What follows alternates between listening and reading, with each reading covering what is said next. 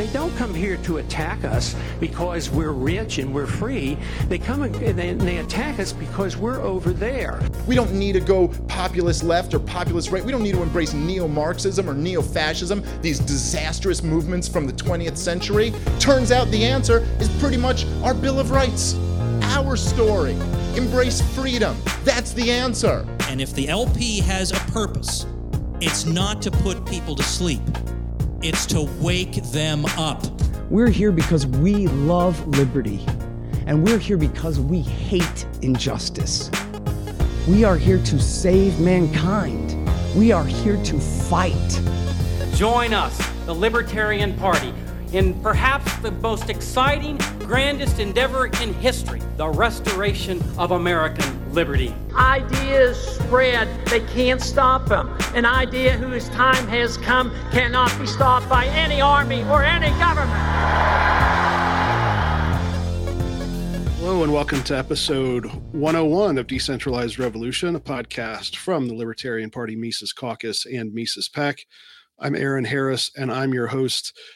This is, as I said, episode 101. We just had episode 100, the live episode with Scott Horton and Michael Heise, talking about the Take Human Action Tour, which is in full swing by the time you hear this. So go to takehumanactiontour.com to find out about the dates that are convenient for you. New York has probably already happened by this point. But Chicago, Nashville, which I'll be hosting that event, then Austin, which our guest for today is going to be at that event, and that is April 29th and 30th. The Nashville one is April 22nd and 23rd. Then after Austin, it's on to Oakland and then Denver, and Denver's on Memorial Day weekend. So you really want to check these out. There's a great lineup at each one. And then, of course, the free campaign training events on the Sundays after the speakers on Saturday. And it's all part of the Project Decentralized Revolution strategy, getting those 100 plus. I think we've got 200 or so people signed up to get campaign training, to be a candidate or campaign manager, to run for local offices, Libertarians, this year, 2023, and next year, 2024. And my guest today, who, as I mentioned, is going to be at the Austin event, along with Maj Touré, Scott Horton, Antonia Okafor, Mike Meharry, and Murray Sabrin. Josie the Redheaded Libertarian is my guest today, and we did record this one a couple of weeks ago, and just a couple of weird things happened, scheduling things, and it's all my fault. But Josie was kind enough to record a little while ago, and so I think everything's still relatively current. But you just get a taste of what Josie's like if you don't know her from her work with Timcast. And of course, she's all over Twitter. She's got a great presence on there. So you want to check her out. Links to all that stuff that she does, in addition to the Take Human Action Tour stuff, is going to be over at decentralizedrevolution.com/101. And let's get to it with my talk with Josie, the Redheaded Libertarian. Yeah, it's a pleasure to meet you, Josie. Mike Heise has told me a lot about you, and I've checked out some of your stuff here recently. So for those people who don't know you too well, just tell us a little bit about who you are and how you got into this whole libertarian thing. Sure. My name is Josie. I am the Redheaded Libertarian over on Twitter, and I do outside media work at timcast.com. I've always kind of been a libertarian, and I didn't really find that out until 2012 when I found the Ron Paul revolution. And I still was kind of looking for a place to be myself. So around 2017, I got onto Twitter and I started making friends and then more friends and then more friends. And now I've got an account of about 330,000. Wow, that's I don't know how you can do it, because every time I go on Twitter, my mental health just like goes in the toilet. I can't take it. So, but I know there are a lot of good people who are doing good things on there. So, what's your take on Twitter, especially from a libertarian perspective over the last few months since Elon took it over? How was it before, and what's it like now? Well, to start, I was banned for a year and a half. Never knew why, but the day after Elon announced he was going to buy Twitter, I got my account back randomly the next day. Wow. So, yep. And from there, I grew it from, I had had about 72,000 and I grew it up to what I have now over the course of about 9 months. So I'm loving not being shadow banned. I'm loving having my account back. I like the free speech. I love the things that are able to trend now that were never really able to trend before, whether it's about war or the vaccine or anything controversial. We're able to talk about it now. I've noticed that too. Like, again, I check in there 2 or 3 times a week, and I like you. I am very heartened by things that you do see. Not only do you see it in your feed, because I basically only follow libertarians and like baseball stuff, but like you see it not only in your feed but in the trending thing. It's pretty amazing. What is your take on? So I think I've heard a couple other people say that the blue check marks pre-Elon, one of the reasons they're so, upset about all this is because they just had this little playground. They had the status of being, hey, I work for the Washington Post or whatever, so therefore my opinions are more valid. And I think that it's funny now that they don't have that and that anybody can get a blue check mark. I think it just further reinforces what a lot of people already thought, which was how deeply unimpressive a lot of these people are. So what's, are they still complaining about that? I thought they were all going to leave and go somewhere else. What are they saying now? Well, they're always bloviating about that, but, I bought a check mark. Because for me, I like to do long form videos on Twitter. And so I'm able to do that. I'm able to have a 4, 5, 6 minute video if I want on Twitter now. And that was what was important to me to have it. So you still get people who come at you like, I can't believe you bought a check mark. Like, I can't believe you pay $8 to use a free app. And it's like, well, I pay for the perks. And Another thing is like, if you pay for it, your comments go right to the top. So you're first seen, and it helps you grow. It helps you grow your brand, So there's a lot of perks to having it. I don't really see too many blue checks complaining anymore about it. And as far as I know, everybody's gonna have to go to this paid system soon enough, because Elon had said that there's a lot of corruption in who got a blue check and who didn't. So he's just gonna put everyone at the same starting line. Yeah, I always thought that was like really, really interesting that certain people who were very well known and well established, if they were just not quite 100% in the mainstream, they just for some reason couldn't get it. And I think it's I hope more and more comes out about all that. And the one thing I think we all knew as libertarians, but that is still just jaw dropping to me, that like normal people don't talk about, is the extent to which the FBI and other government agencies were, effectively kind of a PR arm for the regime, right? Like if you have those people literally in the building, or, can get somebody on Slack right away, and you're complying with all their requests, like how different is that from like a state-run media channel? It's exactly the same. Yeah. There is no different. It's unconstitutional. It's not a free market.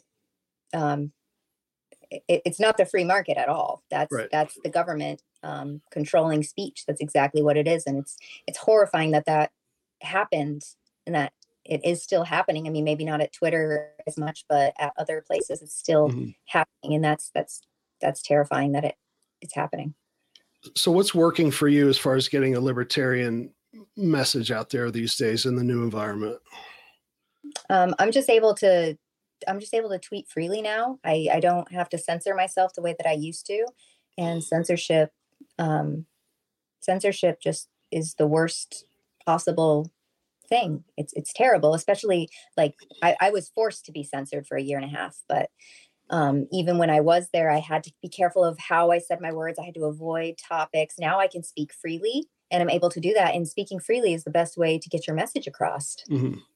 So what sort of themes or approaches seem to work best for reaching people who are kind of close to libertarianism but aren't quite there yet? Like, I spent a lot of time thinking about those type of people who kind of get it, but then once in a while they have this like horrible take. And but I think that somebody who is engaged on Twitter, a bigger chunk than in a lot of other places, I think they're maybe a little more willing to listen to another viewpoint. So what's working to bring people who maybe are conservative or are, moderates or, old school liberals? What do you see, if anything, that's bringing those people our direction?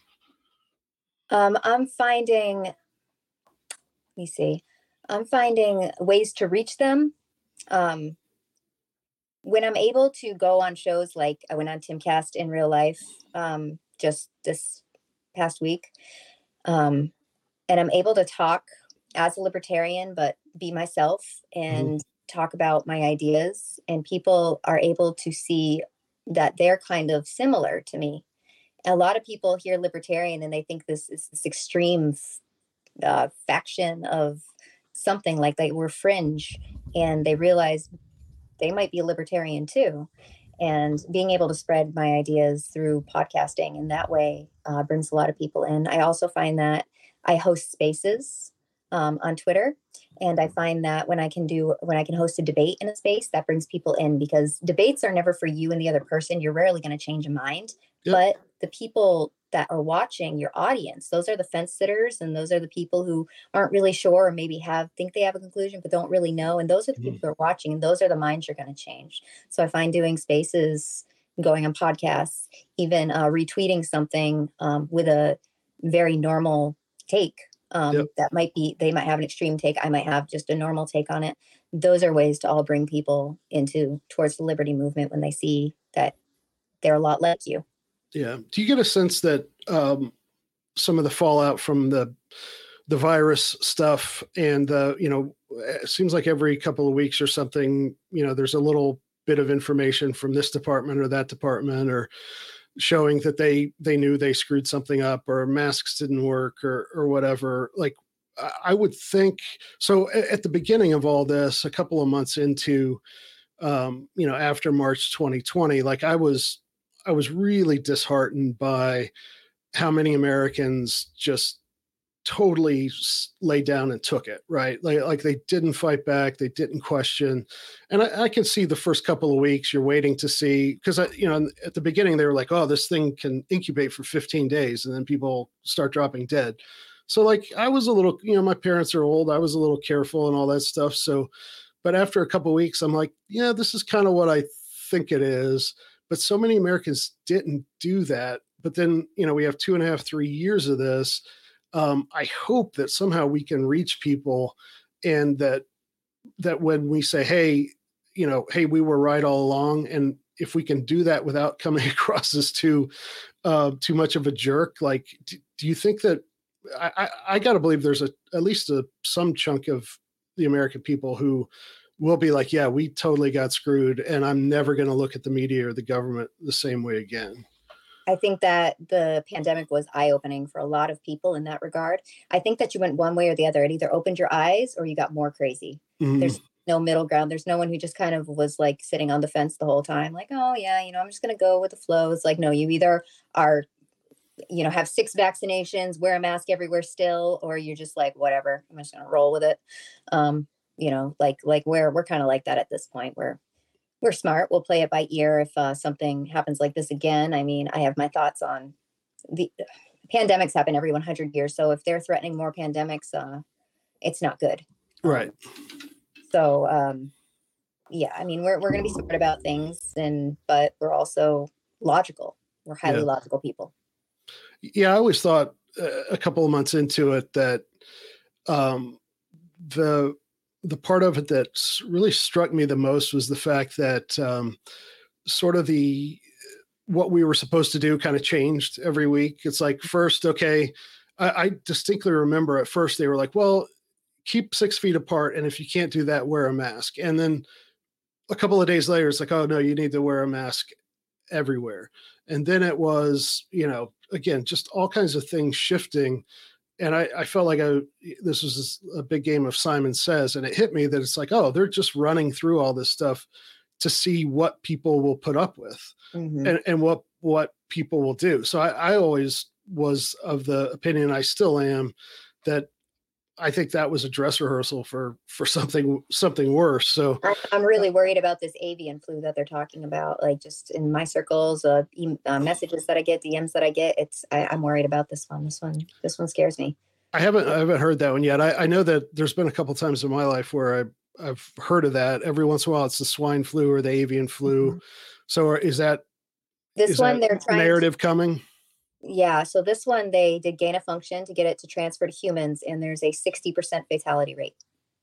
Okay. That's not good. Yeah. Not good. Not good at all. Yeah. You know, I mean, I get other things that it's all unverified. That's all I know that is verified, but I get unverified DMs from people who are within different factions that might know different things that are all scaring me, all on the same page. But I don't know. I'm hoping that, there's a natural immunity or something that, cause it was in Cambodia where it was transferring to humans. Yeah. I don't know much. I know there's a lot of jungle in Cambodia. I don't know much beyond that. So I don't know. It's all speculation. I hope we don't get an avian flu, but yeah, the swine flu, the avian flu, it all circulates every now and then. So we'll see. It's probably just another nothing burger. Hopefully. Mm-hmm. So one thing, and I'd be interested in your take on this, that over the last week or so, we're recording this on February 27th, that there's just been the couple of times when I have gone on Twitter, there's just like tons of debate on like national divorce. I think Marjorie Taylor Greene said something about it. And of course, all the Liz Cheney types came after her on that. And, you know, a couple of years ago, really the Mises Caucus for 5 years, we've been pushing, hey, you know, we need to decentralize this. We cannot continue going down this road. We have to allow different cities and states to do different things. We have to push nullification and things like that. And so it's amazing. In just a few years, of course, we're not the only ones, but that phrase and that idea is now sort of being widely talked about. And it's the fact that it's bringing a lot of backlash from a lot of the old blue checkmark types, like it tells me we're over the target. So what do you think about that? Well, from a constitutional standpoint, it is unconstitutional. Well, it's not. Texas. No, let me stop you right there. It's Texas, absolutely not. No, Texas v. White ruled it unconstitutional in 1869. So it technically is by a SCOTUS ruling unconstitutional. That doesn't mean it can't be overturned. That doesn't mean we can't relook at it, but this isn't my opinion. Right. It's not my opinion. This is, right. I dug into this to see. And so right after they passed the Reconstruction Amendments, which made being able to divorce like nearly impossible because anything is going to look like treason. You've seen how loose they've thrown the word treason and they're just throwing it around. Right. So after they did that, they wanted to prosecute Jefferson Davis. That was what they wanted to do. That never happened because no judge would touch that because our country was built on a national divorce. Yeah. Our country was built on it. So nobody wanted to touch it. So they ended up just throwing it away. And Jefferson Davis was never charged with treason. Right. So, but then after they passed the Reconstruction Amendments, after he never goes down for treason, they just quickly passed this little SCOTUS ruling, Texas v. White, that says, no, you can't do that. You can't divorce. And that's all. And it just fell into history. And that's it. So it's on pages that it is. But if that were to be brought back up again with like our Supreme Court, it's unconstitutional. Like, that's the thing. Like they ruled it unconstitutional, but the ruling itself is unconstitutional. Right. Yeah. That's the thing is like, there's a ton of Supreme Court rulings that are on the face of them. Exactly. Like Plessy versus Ferguson was overturned by Brown versus the Board of Education. You know, this happens. Dred Scott overturned it. It just because something is a ruling doesn't mean it can't be overturned, but they pushed a lot of crap through in the 18 1800s that should not have been passed through. And I believe national divorce was one of them. So, yeah, but I mean, it's one of those things where if a state were to do that, New Hampshire or Texas, or I hope Tennessee, because I'm in Tennessee, like, okay, we did it. So what are you going to do? You know, I think that one argument for treason, like, what are you going to do? What's the next step? Exactly. Right. And I think it's interesting that people, and even some of the, I don't know what to call them, the sort of blue pilled or, you know, regime libertarians or whatever are all saying this. It's like, oh, you pushing national divorce, you're just advocating another civil war. And it's like, oh, so you think it's okay. Do you think that, and people who are, anybody who's saying you can't do this, it's been decided. It's basically saying, okay, if we leave, you're going to send tanks in to murder people who did this. Like, what are you listening to yourself? And like you said, like the whole country is built on, you know, the Declaration of Independence, which explicitly states, you know, it's the right of the people to alter or abolish it. Right. So it's so funny to me watching these people who, you know, claim to, you know, advocate the Constitution, especially, you know, like the Liz Cheney types or whatever like that like, you know, the Declaration of Independence precedes the Constitution, but like the whole framework is that it's a compact of the states, and people saying, hey, if you don't want to stay in this agreement forever, then we will kill you. Like, that's so bizarre to me that a person would actually think that. Imagine staying in a marriage because the person you were with is going to kill you if you don't. That's what it is.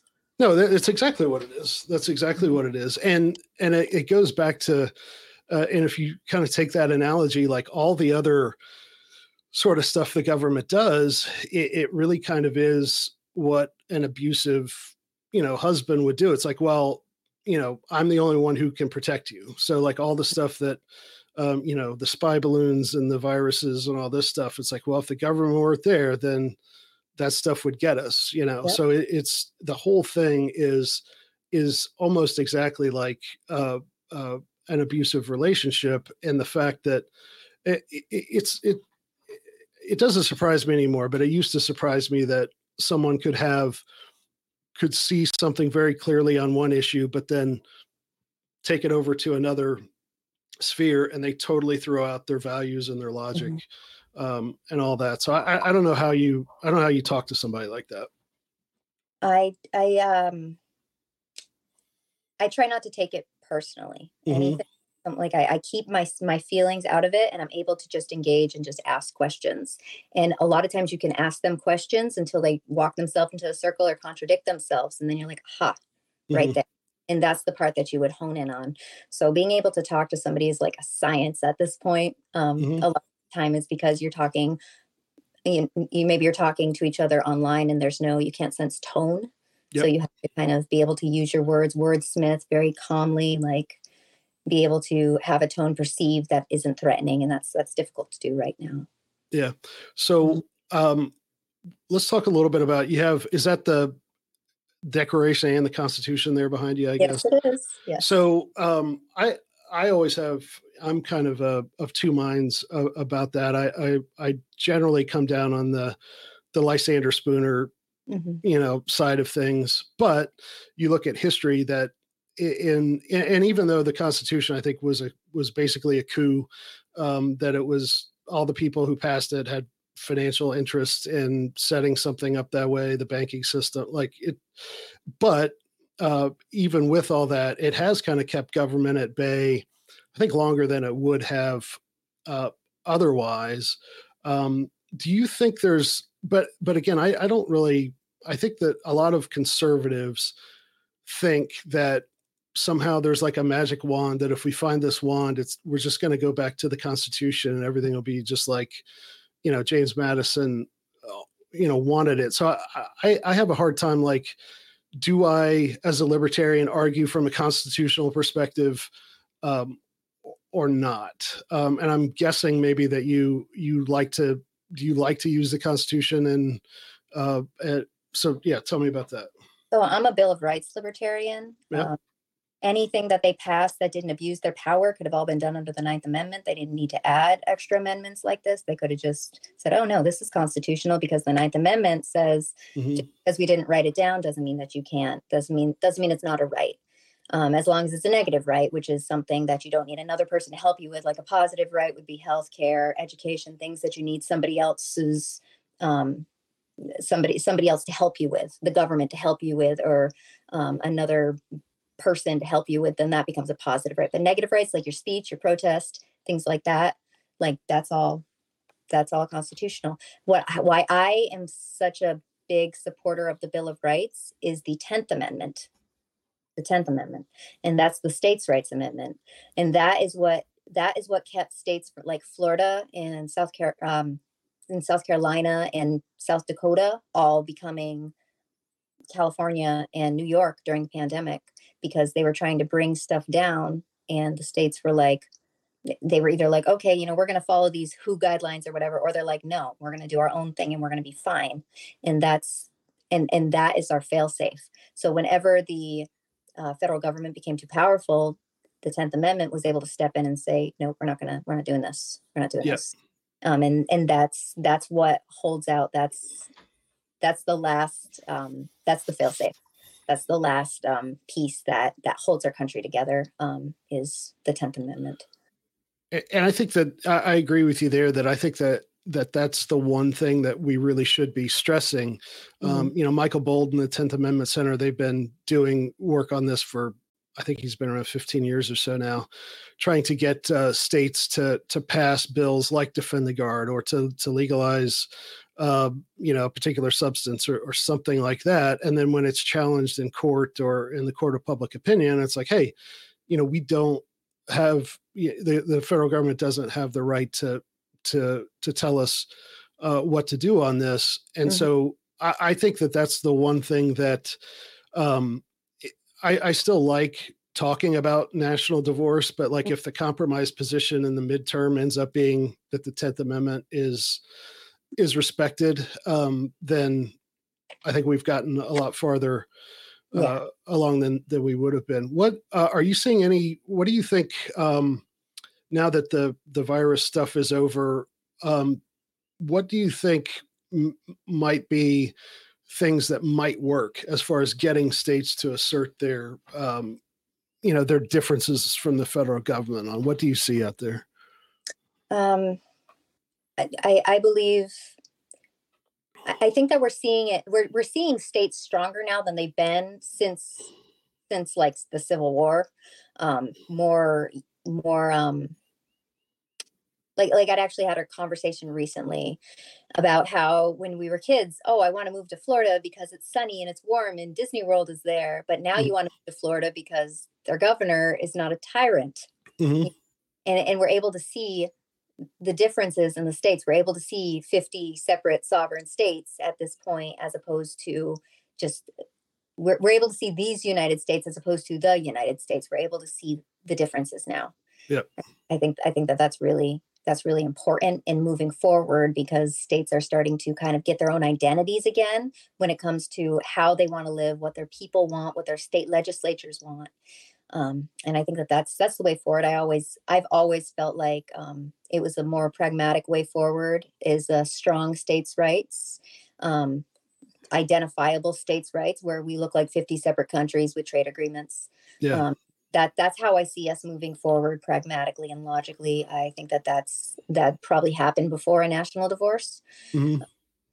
So that's just my opinion. No, I think so. So give me your take on DeSantis. I mean, I can kind of tell from what you just said, what you think about what he has done, but where do you think he's going? Is he going to try to, other issues to play that, 10th Amendment card for Florida? Is he going to run for president? Like, because I have my own thoughts, but I haven't really looked at him that much. But what do you see happening in Florida and with DeSantis in particular over the next couple of years? Well, I moved to Florida for the governor because I moved from Massachusetts last year. There was a lot of tyranny. I was had to protect my children because the trans agenda up there was really bad. It was common for the kids. Mm-hmm. So I moved to Florida for the government for the governor, who was doing everything that Massachusetts wasn't. And I voted for him for my governor.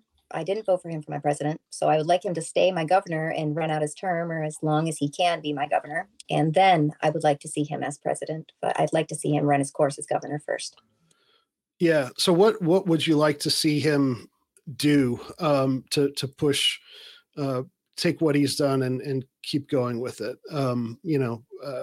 If he were to stay and you were advising him, mm-hmm. what would you tell him to do to make Florida that much better and that much different from the rest of the U.S.? We need concealed carry. We need the carry permits. That's a big thing that we don't really have. They need to get rid of the red flag laws. That's another thing. He does a lot to protect children when it comes to the trans agenda, when it comes to CRT, when it comes to school shootings. He's perfect. He was perfect. Mm-hmm. And a lot of other states, like, there's no one even close. And I think a lot of other states should take note of what he's doing and do it in their states. So when it comes to guns, they're not that great. It's not great here. So I would move that way. I'd move for medical or recreational marijuana. That'd be another thing that is really stupid to be banned. Mm-hmm. We don't have that here. So that'd be another libertarian way to move. But I mean, I like him. I think he's doing a great job. Everything that's important to me, he is he's working on. Yeah. And the state legislature is working on. Well, let's talk a little bit about the CRT stuff and the trans stuff that he, obviously he's made a lot of headlines over that. Do you get the sense that the mood in the country is like shifting on that stuff at all? Absolutely. Absolutely. I think that you're going one way or you're going the other. There's no one really in the middle ground on it. Mm-hmm. They're like opposed to it or you for it. And I think that we're seeing states go in one way or the other. And I like to see them going opposing it for sure. But I think that national divorce makes sense in the fact that we are like so extreme on our views. You're either one way or you're the other. And there isn't a lot of middle ground left. So that makes sense in that way. But yeah, I see it. What do you think it is that since like I think this first kind of came onto the national scene with like the trans bathroom bill in like North Carolina or something 3 or 4 years ago. What have you seen that's happened over the last few years that has to the point now where I think people are starting to finally look at this and say, hey, what's going on? What has happened to make people look at it? The drag shows. Mm-hmm. Drag shows. That's what's really doing it, because it started with the bathrooms and men and women, biological men in female spaces, which is not okay. And then it went into the schools, and then it's like, oh, we don't want to discriminate against kids. And you're seeing the slippery slope happen. Yep. And then it's like, okay, well, now we're going to do story time. We're just going to read books to your kids, right? But now it's drag shows. It's we are dancing provocatively for your children in a thong, and they're giving us money. And that's where people are like, nope. Not happening. Yeah. That's where they snapped, because there's no reason that's not acceptance. They're not looking for acceptance when they want to shake their butt in front of your 7-year-old child. Yeah. And people are logical enough to see that. And that's why it's getting shut down. That's why.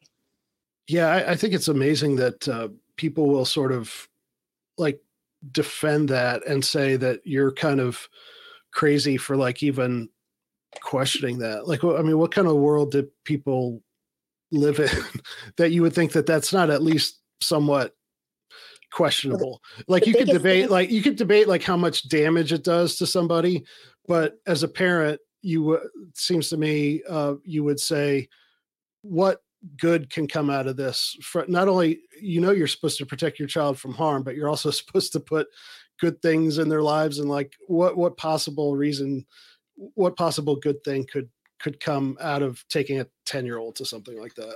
People are so afraid of being called a bigot, and they mm-hmm. want to look like they are accepting, and they want to look like they wear their children as like status symbols. Mm-hmm. So if they have a woke kid or if they have a trans kid, or it shows that they're doing a good job as a parent. Yeah. Like that's their status. And also if you have like a trans kid, then that's also a shield where you can't be criticized and your child can't be criticized. And, you bring them like groomers hide in places where they are to be accepted without question. So we used to see that more in church, because it was a community place and you were trusted and everybody gathered there and there were children. You had access to children and you were a trusted adult with access to children. That was exposed 20 years ago. And we don't really hear about that happening now anymore because it was exposed 20 years ago. Now it's in schools. Mm-hmm. Schools. If you were to Google sexual assault school, you're going to get 2 of them a week that we know about. Yeah. 2. So that's just what we know about, like that. Twice a week, there are teachers being caught assaulting students. Twice a week. Yeah. So, if you want to add that up, that's just what we know about. I mean, that means probably happening a lot more if we're catching 2 of them. Yeah. Only 2 of them. So that's what they do. So the bad people didn't change. Where they are accessing children changed. They found another place. And so they access children in schools. They access children in the LGBT community. That's mm-hmm. another place that's protected and safe in a community. Well, and I think you hit on something in there that I think people, just sort of normal everyday Americans, something has happened over the last 20 years or so that, pardon me, that I think people, they don't want to be seen as not nice, right? Like, so I think a lot of this stuff has taken hold where, I'm obviously not for banning drag shows or whatever, when they take place among adults who want to be there and they're not publicly funded, that's fine. Mm-hmm. But the fact that people, because they don't want to be seen as intolerant or not nice or not compassionate, that we haven't stood up and like, oh, okay, no, we're not doing that here. Mm-hmm. I think that sometimes people say, oh, you're a libertarian, it should be whatever people want to do. It's like, no, it's people should be able to, again, do what they want to do in their own spaces and not push things on everybody else. Mm-hmm. And simply standing up. And so now that people are kind of standing up and saying, hey, maybe we better not have this in school. Maybe we better not have this graphic novel that is an actual very graphic, sexually graphic novel in the thing. Mm-hmm. And you're just a book burner and all this stuff. It's like, no, I'm the rational adult who's saying this should not happen. And mm-hmm. I think more and more people have to be willing to take those, it's like if there's a hijacker on the plane and the guy with the gun has 6 bullets. Well, he can't keep the whole plane of 200 people, but no one wants to be the first person to stand up and get shot, right? Yep. But I think people are finally standing up and be like, okay, I'll take the beating on Twitter and say this is wrong. And it's amazing, I think, how quickly some of this stuff will change, and it will change in a libertarian way. Mm-hmm. It won't have to be done with laws, maybe repealing stuff that's already there, funding for stuff. But if people just stand up and say, nope, not doing it, not going along, not going to support it, that is, to me, that's the way out of this. I think it's starting to happen. I think that the fact that Twitter is now a freer place is maybe playing a part in that. Mm-hmm. Yeah. And we're able to ridicule people, and ridicule goes a long way. When make fun of these ideas. We used to not be able to make fun of these ideas. Mm-hmm. Can't make fun of an idea. It can snowball, but now we can make fun of ideas that are bad ideas, and people become a little more like questionable about whether or not they want to be as perverse as they're being, perhaps. Yeah. I won't name who it was. If you know who it is and you want to say, you can, but cause I can't quite remember all the details, but there was someone who was kind of on our general side of things, who was saying, oh, you shouldn't ridicule people's ideas and things like that. You should always, come at them and with respect and understanding. And I think that is interpersonal relationships and if you have, that's how you deal with people one-on-one, but in a public forum, like, I think it's essential to use humor and mocking and stuff like that to get your point across, because that's the thing is the other side, they're not going to be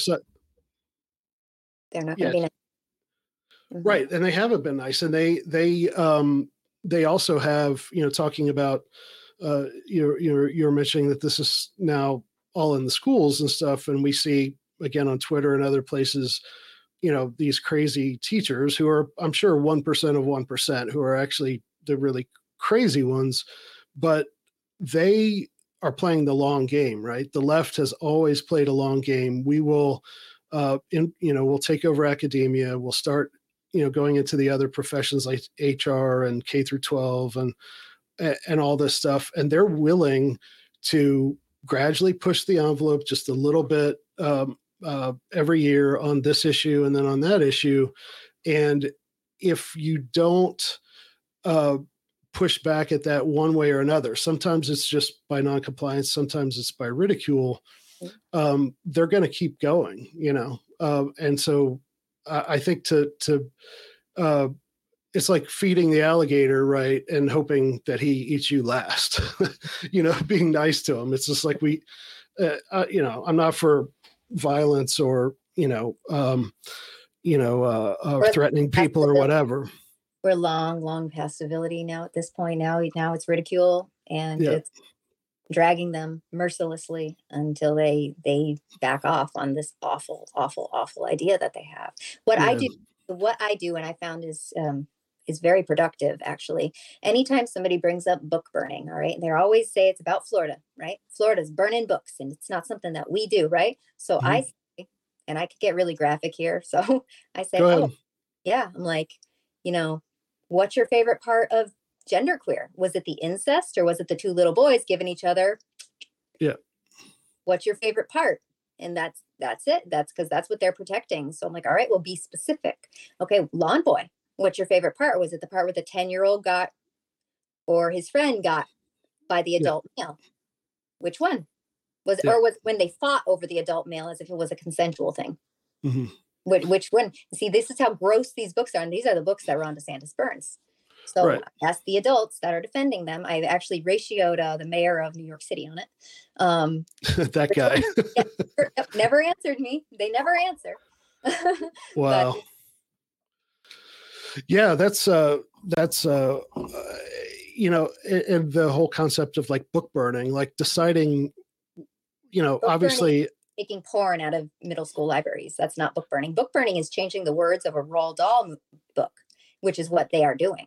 That is changing the words. That is closer to book burning than taking porn out of a library. Well, but also with a public school, like you can't have every single concept in the curriculum. You can't have every book in the library. So there is some exclusion and selection going on. And so to select some things in favor of others and to make it age appropriate is not anything close to banning books. Like it's just like, oh, we're not going to put it in there. And we're not restricting anybody's access to. They want to use the stigma because that's what they have. They have their, in the way that we have our humor, they have their words and their name calling and their stigmas. And so that's what they do. So that's why they call someone a racist or a Nazi. But when you say your words have no power here, that's it. You've neutralized them. You've disarmed them. Yeah. The same thing goes for book burning. It's like, that is not book burning. That is not book burning. That is porn in libraries. And we are getting rid of it because there's no place for porn with an 11-year-old. No place. Right. And it one could argue it's even worse than that because it's got an explicit message that's, it's not just a dirty picture. It's a narrative, saying that this is okay. And, it's really, really, really bad. So what do you think? I know you go on Timcast. What has made him so as big and as popular as he is? I'm biased because he is one of my dear friends, but he will talk to anybody and he will push back against anybody and he will let people speak and he will ask them questions. And he's always done that. And that is something people are craving in society, for that sort of open communication. They want that. And that's something that he's just always done. He cornered that market, and he's like, this is what we're going to do. And, you know, that's why Joe Rogan's so popular. That's why Steven Crowder's so popular. They have these, they'll talk to anybody. And yeah, that's what we want now. We need that. We crave that in our society. Yeah. I think it's amazing. Like when Joe Rogan first started getting popular, I was like, I don't get it. Like, he's just like sits around and talks to people, and it's okay.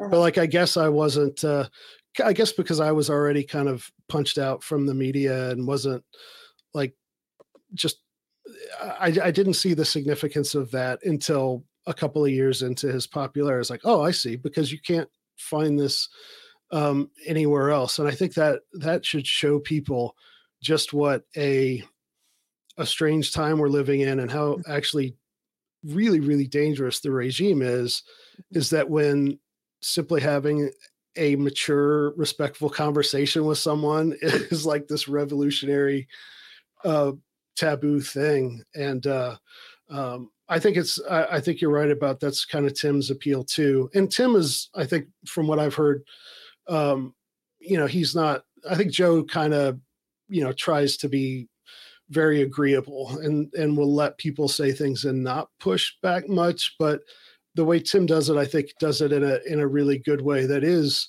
you know, he's not like, oh, you're a racist, get off my show. He's just like, yeah, oh, this is why I think you're wrong. Mm-hmm. So what's it like being part of that? Not being on a show that big and all, what kind of feeling do you get doing that kind of work? I feel like I'm part of something bigger than myself. I feel like I have a purpose bigger than myself.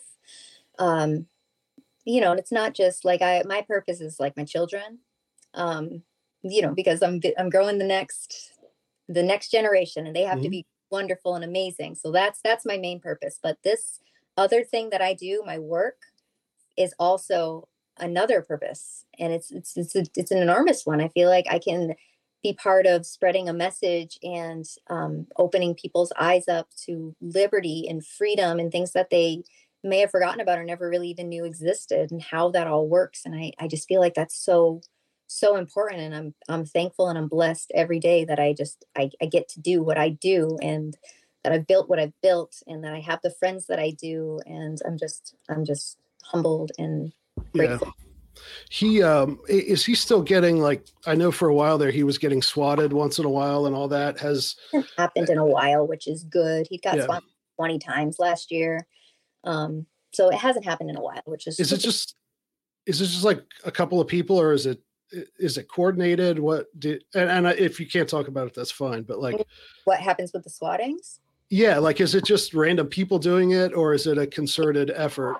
They don't know who's doing it. I don't think they ever found out who's doing it, but they knew it was happening. And by that point, you know, they would have to run through the motions, and all 20 times that it happened, you know, they have to shut everything down and have the place inspected. And it was more of an inconvenience and a nuisance than anything. But when you're swatting somebody, you're trying to get men with guns to go into their house and shoot them. That's the goal.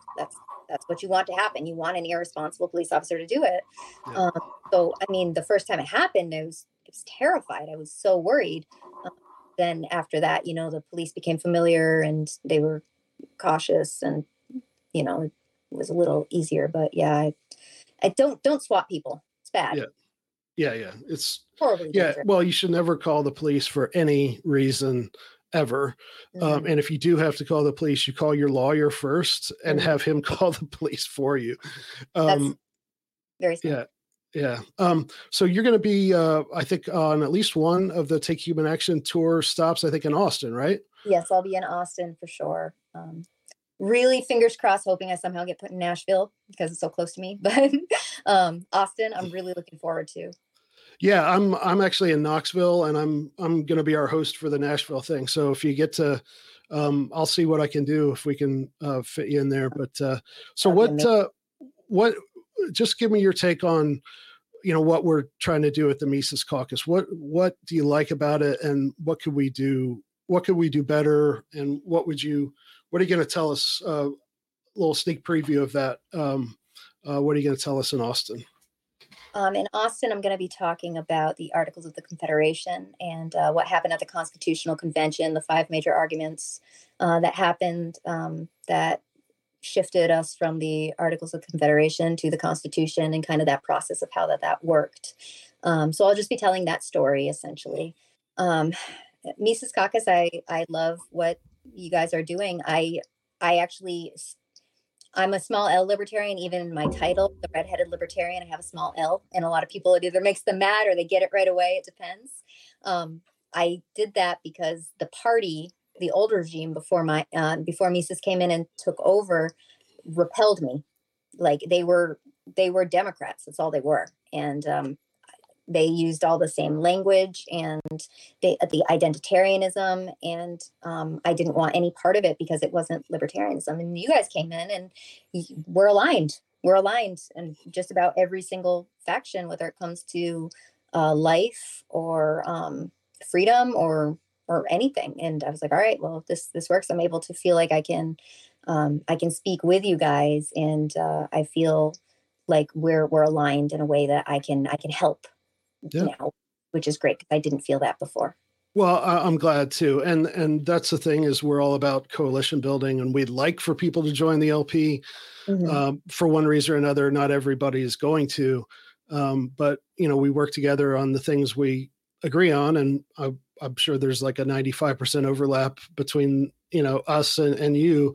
Mm-hmm. Whereas some of the people at the war rally, there might be a 10% overlap, but it's the important 10%. So, I'm glad that you and other people like you are taking that, you know, seeing our thinking on that and saying, yeah, let's run with this. We don't have to be together on 100% of things, but we do need to work together when we can. So I'm really glad to be able to have you on the tour. We look forward to that. Tell us just a little bit, what are you doing right now? How can people connect with you? And we'll put all that on the show notes page too. But what if people haven't checked you out yet? How do they do that? That's okay. The sneeze happens right at the right time. Right. Go ahead.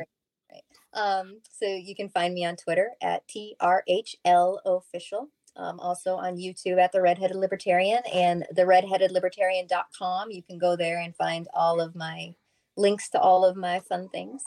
I go on podcasts and I do my spaces and I'm on Twitter, and this is just my life, and I'm just loving it. Yeah. Well, keep up the good work. I hope I'll see you. I don't know if I'm going to be able to make it to Austin, but we really appreciate you helping us out, and we'll be in touch. Okay.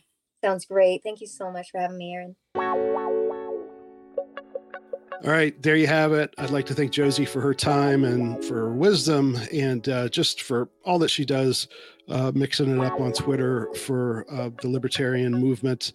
I really appreciate what she does, and to have her as part of the Timcast crew is great too, of course. And I really want to thank her for planning to be with us in Austin at the Take Human Action Tour on April 29th. Go to takehumanactiontour.com to get your tickets and find out about who else is going to be there. And if you can't make it to Austin, come to one of the other events. Thanks to my co-producer, Simon Kalpin, and thanks to Dave versus Goliath for all the music you hear on Decentralized Revolution. Check us out at decentralizedrevolution.com, and the show notes page for this one is, of course, after the .com, you do the /101.